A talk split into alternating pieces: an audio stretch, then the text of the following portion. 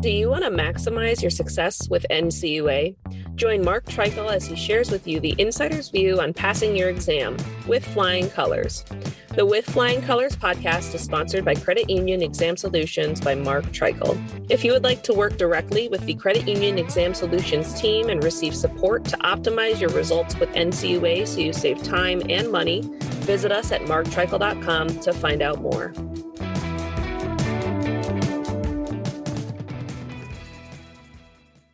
What's that? Playoffs? Don't talk about playoffs. You kidding me? Playoffs? I just hope we can win a game. All right. That was Jim Mora many, many years ago, former Col- Colts, Indianapolis Colts coach. And you might think you're listening to the wrong podcast, but this is with Flying Colors, Mark Treichel with last week in credit unions today, a new thing I'm doing here on the podcast. But I, my goal is to do these weekly, to record them Saturday on what happened the week before. But I got myself involved in watching my favorite football team, the Minnesota Vikings. And they got down. If you're a football fan, you know what I'm saying, but they got down 33 to nothing and they had the biggest comeback in NFL history and ended up going into overtime, winning 39 to 36. They won by three. They tied it up with some amazing plays by some of their amazing offensive players, and basically it delayed this delayed this recording a day. And again, Jim Mora came up because this morning my wife and I were chatting about the game and she asked if I saw what the coach of the Colts said. And my response was to that, I don't know what he said, but I need to show you what Jim Mora said when the same team, the Colts, lost many, many years ago. And she started laughing, saying that's what she saw floating around Twitter. So that's the world we live in today with news that flies around and memes that get reused. I do a little bit of that on LinkedIn if you've seen me there. But anyway, I'm a big Vikings fan and I could not turn that game off even though they were getting their rear ends kicked and I was getting texts from family members and friends. We were, it was the woe is me. They were getting their heads handed to them. And I had several friends and family who turned the game off, missed it. And I, I have a hard time doing that. I was, I started working, doing some things, writing a contract for a new, a new client while that second half was going on, but I could not turn it off. And then it turned out to be an amazing, amazing game. All right, that's enough football. And now I want to chat a little bit about this week in credit unions. And it was quite an interesting one with lots of news. And part of that was the NCUA board meeting. I went over to the NCUA board meeting and attended on Thursday. Their agenda had three items. I'm going to go into these a little bit, but I will have a separate podcast on one of the board actions. But there were three board actions the first item on the agenda was the net operating level, which is the insurance fund. When they make reference to the net operating level, that's what level is their target um, operating level for the insurance fund. There was no change to it. They left it at 1.33%. And the short version of what that means for credit unions is you're not get a, getting a premium and you are not getting a dividend. So, so that's good you know, I think there's there's a little bit too much made about that operating level. They have to say about above 1.30, and uh, you know, I think it makes sense what they did there. And I don't want to go into much more about that. There was the NCUA budget, and during the budget, they indicated that they had made some changes. They had taken some um, FTEs, full time equivalent positions, out of the budget. They reduced the overall increase of the budget in dollars from eight some percent to six some percent all of which is good. They made the point that that's less than inflation, which is also good. It's coming off of two years, very low budget increases. So, all in all, I think it's eminently reasonable budget. And you could tell that the, the board members did some horse trading, if you will, on this, and that probably a little bit more than than normally happens during the budget process. And again, I, as executive director, the budget was my Super Bowl every year, pretty much, as we were setting out plans for the upcoming years. So it's it's one of my favorite um, events that they have. Intimately involved in it, but I could just tell by the way that this played out that again the board uh, all three of them it, it had some interest, and it seems like they found a, a, a happy spot on that. The other item was it was titled a, a, proposed rule to amend the NCUA's rules relating to loan participations and eligible obligations. And the, the document itself, the board action memorandum, stated the proposed rule would amend NCUA's rules regarding the purchase of loan participations and the purchase, sale, and pledge of eligible obligations and other loans, including notes of liquidating credit unions. The proposed rule is intended to clarify the NCUA's current regulation and provide additional flexibility for federally insured credit unions to make use of advanced technologies and opportunities offered by the financial technology sector or fintech.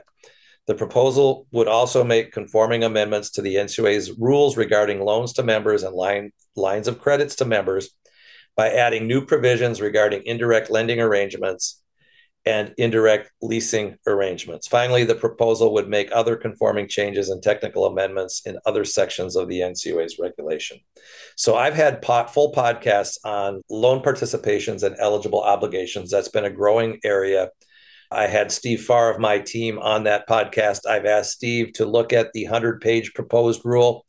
And I will be doing one of two things in the future either a separate podcast that's just me, or I might have one where Steve comes on, depending on on what makes the most sense on this topic. It seems that the meat of this regulation, having attended what was said in the board meeting, which is going to be, which I will pull out of the actual regulation for a podcast and talk through, um, was there's there's the concept of originating lender and if a credit union wasn't an originating lender, it can cause some havoc relative to eligible obligations or or loan participations. And they are essentially proposing that a fintech company that originates a loan would if if the first purchaser was a credit union that the credit union could count as being the originating lender which that which would then allow them to participate those loans out and as long as that's done in a safe and sound manner, manner NCUA is going to be comfortable with it. And I believe they're also proposing uh, to reduce, the, to go more principal based. So there's a limit in the eligible obligations on 5% of unimpaired capital and surplus is how much you can do. Um, they're going to be eliminating or, or contemplating eliminating those bright lines and making it principal based based on the risk that the credit union is willing to take. But they also pointed out that examiners are going to be able to use safety and soundness as a reason to tell a credit union that they may maybe need to pull back. So they're clarifying what the examiners can and can't do, but they're going to put more of the ability to structure your program in a safe and sound manner. So I'm excited about that. I'm going to do a separate podcast on it once I have a chance to read through the 100 pages, once I have a chance to talk to Steve Farr about what he thinks about those 100 pages. And we actually may submit a comment letter on this one. But all in all, I think it's going to be very positive for credit unions who buy or sell loans. And it takes advantage of the fintech world where a lot of loans are being originated. And if credit unions can't participate that in that um, appropriately so, it could leave credit unions behind in the wake of both fintech and banks. So I think it's a smart, smart move but I have not read the 100 page details. I'm basing this on the things that were said at the board table. Okay, and next up in the news on December 16th, in the regulation and compliance section of American Banker, NCUA board chairman Todd Harper wrote a very thoughtful letter explaining his position as the agency chair relative to have NCUA getting third party vendor authority and uh, you know they, it's very thoughtfully done. I know the traded groups are not going to agree with this and credit unions might not agree with it. And there's parts of it that that you know i'd be careful about wanting to get all this authority but i can't really argue with a word of what todd says here. And because of that i think it's important enough to just kind of walk through this. So chairman todd harper in a letter to american bankers said industry cheerleaders and trade associations representing federally insured credit unions have traditionally touted them as a better choice over banks because they serve a specific community, offer members access to financial products and services at better rates, and operate as member owned not for profits. What they don't say, however, is that a bank customer has greater levels of protection than a credit union member when it comes to cybersecurity and consumer financial protection. That's because the agency I lead, I being Todd Harper, Chairman Harper, the National Credit Union Administration, which regulates, supervises, and insures our nation's credit union system, lost its temporary authority over credit union vendors and service providers that Congress provided in response to the, pen- the potential for Y2K disruptions nearly a generation ago. Wow, I was involved in that a generation ago. Time flies, man. With that statutory expiration, the NCUA lacks the same authority that all other federal banking regulators have to oversee and examine the vendors that depository institutions use for critical services like information technology, loan underwriting, payments, and mortgage originations, for example. As a result, the credit union system is vulnerable to exploitation by the cyber criminals, terrorist financiers, fraudsters, and other lawbreakers who threaten our nation's economy, economic security, and the financial well being of our citizens. Many others share my concerns. The risks posed by NCUA's lack of vendor authority have been cited repeatedly by the Government Accountability Office, the Financial Stability Oversight Council, and the NCUA's Office of Inspector General. Former NCUA chairmen from both political parties have urged Congress to close this growing regulatory blind spot as well. Despite the volumes of calls from diverse sources, including some credit unions themselves, the industry has resisted the NCUA's effort to gain the same abilities that our banking counterparts have. Critical critics claim that the NCUA has the authority to review vendors' operations or utilize the reports and findings of other federal regulators like the FDIC or OCC. The, the part of that argument is only half right. The first part of that argument is only half right. And the second part of the statement is a myth. First, the NCUA may only review credit union third party vendors with their permission, and often vendors decline these requests. Even if they allow our examiners to do what they are trained to do, the NCUA has zero enforcement authority. This lack of enforcement tool has real world implications for our financial system and consumers. For example, suppose the NCUA gets permission to examine a vendor that provides loans to members and finds the vendor fails to comply with the consumer financial protection laws and regulations that prevent discrimination in lending. In this instance, the NCUA has no authority to stop these practices and hold the vendor accountable. That vendor can ignore our findings and continue to discriminate. That's unacceptable. Second, it's disingenuous to claim that the NCUA can simply use the findings of other banking regulators. The NCUA's access to exam reports on vendors is restricted because we lack parity with the banking agencies. Also, NCUA examiners can only participate in vendor examinations with the banking agencies if we get express approval from the vendor. While the credit union industry argues that giving the NCUA authority and oversight over its vendor amounts to overregulation, they are avoiding a painful reality. The, the NCUA's lack of vendor authority puts credit unions at a competitive disadvantage. Why? Because the banking agencies complete an examination of a vendor, they share those finding, findings with the vendor's bank clients. But that sharing of information only applies to products offered to banks. Credit unions, especially small ones, don't have the same ability to access information about their vendors, even if they offer the same services to both banks and credit unions. This fact prevents credit unions from knowing the potential risks that vendors pose to their members operations, safety and soundness, and reputations. The lack of vendor authority also prevents the NCUA and other regulators from seeing the breadth of potential threats to our economy and financial system, providing our nation's adversaries an easily exploitable vulnerability. As credit unions outsource more and more services to third party, now is the time to close this growing regulatory blind spot in our financial and regulatory system. The U.S. House of Financial Services Committee approved a bill to provide the NCUA with third party vendor authority, and that measure was later added to the House approved 2023 National Defense Authorization Act. In the Senate, Senators Jon Ossoff, Cynthia Lummis, and Mark Warner have introduced Section 4698, the Improving Cybersecurity of Credit Unions Act, to restore the NCUA's third party vendor examination authority. In the rush to wrap up the 117th Congress, lawmakers should not squander this chance to better protect consumers, insulate credit unions from bad actors, and strengthen the defenses of our entire financial system. Restoring NCUA's authority over credit union service providers and vendors will give credit union members the same level of protection that bank customers currently enjoy. If this legislation fails to be approved, thousands of credit unions, 134 million credit union members, and more than $2.1 trillion of assets will continue to be exposed to unnecessary and potentially devastating risks.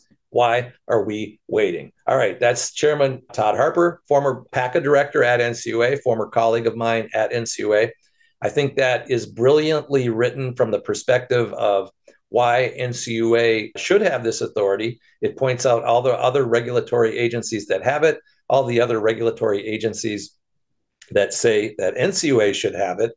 And uh, you can arg- argue whether or not this will get done, but it's a very compelling argument why NCUA should have the same authorities that all other banking regulators have. And without repeating, you know, what I just read through, it does put credit unions in, in some ways at a, at a disadvantage. Now, the other side of this would be that it could it would lead to an original an initial regulatory burden i believe ncua would have to add staff if they picked up this authority. At least they would have to add staff if they were going to get the authority and actually do it right which they strive to do and i know todd would strive to do. So they get this authority i think there's budget a budget impact at ncua that being said i also know that ncua dollar for dollar and size for size spends less time in credit unions than banks do. So there could be some wiggle room there should they get this authority and should they then expand their budget and their training of their staffs on this topic. Uh, the, the challenge will be if they get the authority, they don't want to be flat footed and be kind of like the dog that catches the ice cream truck.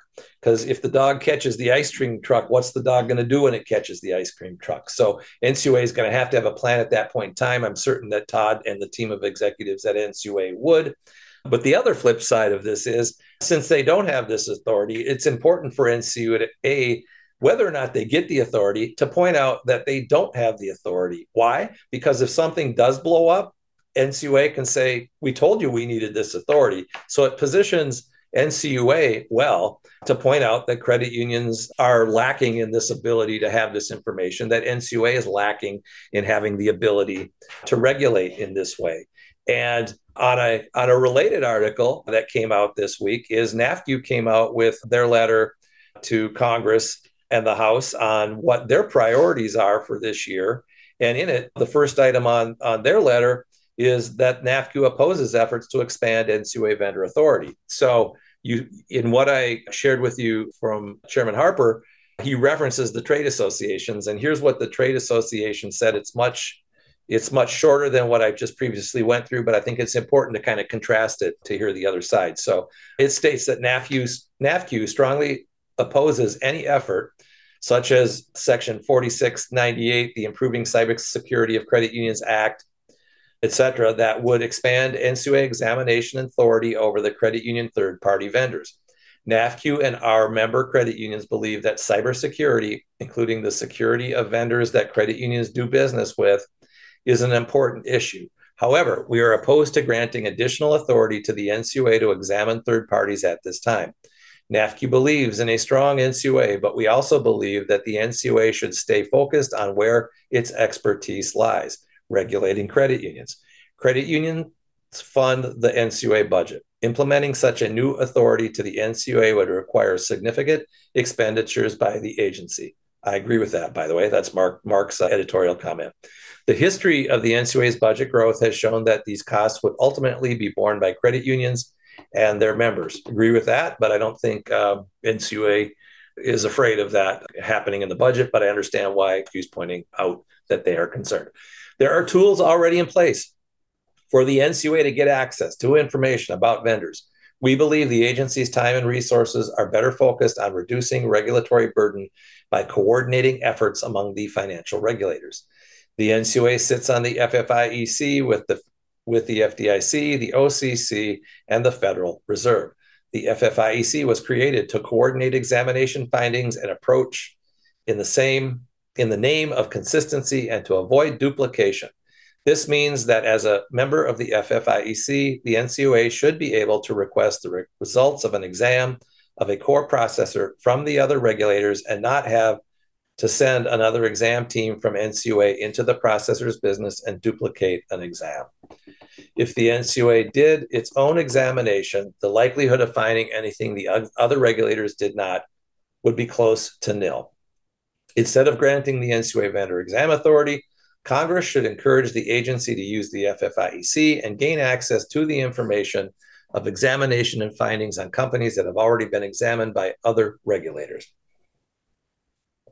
If that option is not available for the NCUA due to the decisions of the FFIEC regulators, Congress should consider compelling the other regulators to share the information with NCUA. This would seem to be much more preferable route than raising costs on credit unions and their 134 million members for the creation of a duplicative NCUA program. Supervisory reports for the core providers will likely have significant cross applicability. According to the NCUA, approximately five core process processor vendors control approximately 85% of the credit union data. Use of existing reports for other technology service providers would also address the NCUA concerns without creating additional costs to credit unions or increasing regulatory burdens on credit unions and small businesses. As such, we urge Congress to oppose granting this new authority to NCUA. So those are the two sides you know where it stands right now ncua can piggyback off the other regulators. They can piggyback off many state regulators if it's a state chartered credit union where ncua can participate or if it's a vendor that has state chartered credit unions and also federal credit unions. So there is a middle ground where ncua has had to operate here on this. I do believe it is a bit of a blind spot but if ncua is going to do it, it it will lead to a substantial increase in the budget and you know they're having just like everybody else is with um, the the great resignation and the challenges of finding talented people it would have further exacerbate that right now. But i also fully understand why chairman harper and ncua asked for this. And i also understand why if credit unions don't want this to happen why nafcu has to push back and do and they did so eloquently as well so you know we'll see where this lands. As long as I'm on that letter, the other highlights for NAFCU NAFCU opposes efforts to expand interchange price caps. I may do something on that in a separate podcast down the road. NAFCU supports passage of the Bipartisan Safe Banking Act. I would agree with that. That deals with the marijuana businesses and allowing for safety in that regard. I believe that is probably not going to pass from the other things I've read. NAFCU supports improvements to the central liquidity facility. Glad to see they agree with NCUA on that. I do as well. NAFCU urges the Senate to act on the Bipartisan Credit Union Board Modernization Act, which would reduce the outdated requirement that credit union boards of directors hold monthly meetings to instead require no fewer than six meetings per year. The new standard would only apply to credit unions in strong financial condition, protecting the safety and soundness of the financial system, and would allow those credit unions to devote more resources towards serving their members. Uh, you know, I like the monthly meetings, and I understand why going to every other month might make some sense. I'm certain that NCUA would prefer to see this as monthly meetings. NCUA, especially in large credit unions, is really hitting hard on governance. But, You know, if you get into the Office of National Exam and Supervisions, they're very zealous on, on, on board governance, and that has trickled down to the billion dollar club, the $500 million club, and below. So, um, governance and strong governance, I think NCUA would argue, requires monthly board meetings, and and I would I would tend to agree with that. So we'll see where that lands and NAFCU supports greater transparency from the CDFI fund, and I I think that's wise as well. NAFCU has heard from many credit unions, uh, both current and those seeking certi- certification, about problems with the CDFI fund. Credit unions have lost CDFI certification without warning or a cure period to rectify issues. Applications for CDFI certification have faced significant delays, and the CDFI fund has not engaged in clear communication about changes to certification criteria. CDFIs provide vital support to underserved communities, and we encourage Congress to examine these issues and press the CDFI fund to address these concerns and work more closely with functional regulators, including the NCUA, to reduce burdens on CDFI certified institutions. I would agree with that. You know, underserved communities, if a credit union is can demonstrate that that's what they're here to do, and if if there's any way for them to keep those authorities that come with being a CDFI, I would err on the side of credit unions being able to keep that certification and to stay in that program because the greater good is it helps people of small means and the underserved, et cetera, et cetera. All right. Before we wrap here, I have a couple more articles I wanted to refer to. I covered that one. ECIP. All right. So this hasn't got a whole lot of coverage, but if you are a low income designated credit union and a CDFI, the, the Department of Treasury is coming out with an, a second wave of the ECIP program. Second round of the ECIP program. The US Department of Treasury announces that it has opened a second application round for investments in qualified financial institutions through the ECIP. The ECIP anticipates that between approximately 160 million and 340 million will be available for investment in the second round. Treasury will prioritize applicants that were ineligible to apply in the first round of funding, but later became eligible or serve geographies that are relatively underserved by recipients in the first round of funding and show a strong track record demonstrating the capacity to execute the lending plan, including the quality of the data provided in the application related to lending to low and moderate income or minority individuals. Among prioritized applicants, Treasury intends to allocate funding to institutions that are assessed to have a higher capacity to execute its ECIP emergency investment lending plan and are more responsive to community needs as determined using the factors outlined in the application and lending plan evaluation form. All right, it was pointed out to me by Olden Lane that this second round was out there. They're at the pulse of a lot of things that happen in sub debt and at the pulse of, of, of what went on in the ECIP program, and, and many of their clients were some of the biggest players in that market. And this is a good thing. And while it's not a, a, ton of money, if you are a credit union out there that is now eligible but weren't wasn't previously, you should consider this. It's 30 year money that starts as free money and then goes to some very, very low rates. That, and it's a really good source of funds that you should give some consideration to. Again, if you're eligible, check it out. What else do we have here? I think there was an NCUA conservatorship of a Richmond City Credit Union, a small credit union. When I looked at their FPR, looks like their loan losses went through the roof, which could have been, you know, just delinquency took off. It could have been that that there was problems in the records and in, in, in hiding of delinquency. I'm not exactly sure what led to it, but NCUA only conserves a handful of credit unions a year, and if they do so, you know, they're they're definitely doing it to reduce the loss to the insurance fund. So stay tuned to see what how that one resolves. And I am looking. Oh, Sam Bankman Fried was arrested under FTX. I've got some previous podcasts where I discussed my thoughts on that, but he is now behind bars. I think he's still in the Bahamas. At least he was when I when I first heard about it earlier this week. And I'm going to close with article from cutoday.info on Zelle and community banks and credit unions could discontinue offering instant payment apps like Zelle if required to reimburse consumers who are victimized by scams. According to NAFCU and the Independent Bankers of America, there was also an article in the Wall Street Journal. So, according to a report on Zelle's owning banks plan to shift would planning the plans, the shift would reverse the network's current policy, which typically sticks customers with the losses on any Zelle transactions that customer members physically initiated themselves, even if they were tricked into sending their cash to a scammer.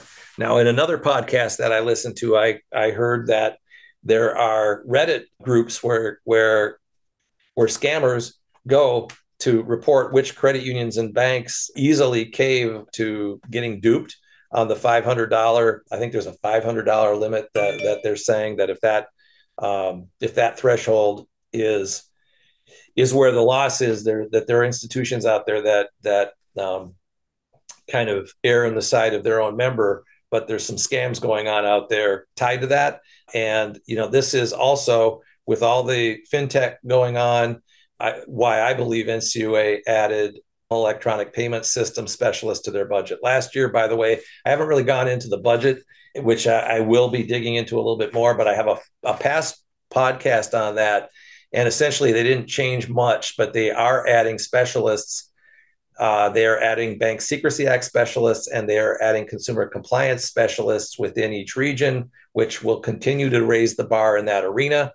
They're adding some more fair lending examiners to the central office, which means the number of fair lending exams will go up. So you can set you can uh, you can expect a, a more robust BSA presence. You can expect more consumer compliance down the road. You can expect more just more fair lending exams as well. So, but that ties to this article on Zelle uh, because last year they added the regional ele- electronic payment systems because NCUA doesn't know what it doesn't know relative to all this growth in fintech. So while they want credit unions to be able to participate in that, they also want the resources um, to be able to examine for that. And I, you know, net net, I think that's fair. If you're going to get these authorities, NCUA should have experts on board so that they can understand what the risk might be to the insurance fund. Because again, the insurance fund is yours.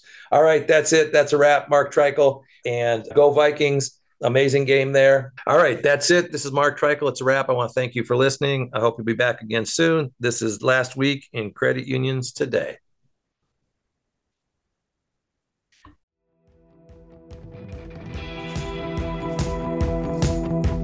Thank you for joining us on this episode of With Flying Colors.